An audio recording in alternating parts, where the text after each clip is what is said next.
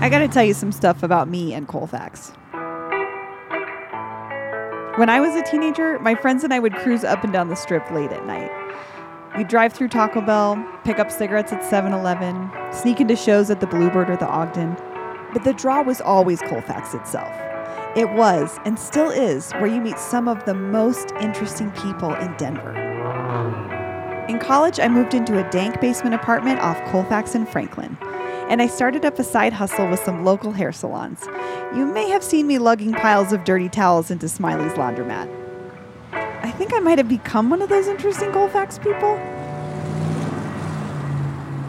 What I want for Colfax today is the same thing I want for all of Denver. How do we let it change, grow, evolve, and even improve, but still be itself?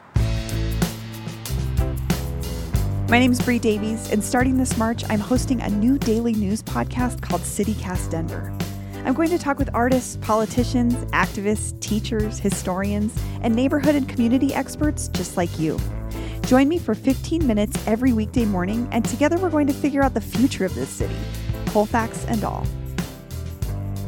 You can subscribe to CityCast Denver right now wherever you get your podcasts. Sign up for our daily newsletter and learn more about what we're up to at citycast.fm/Denver.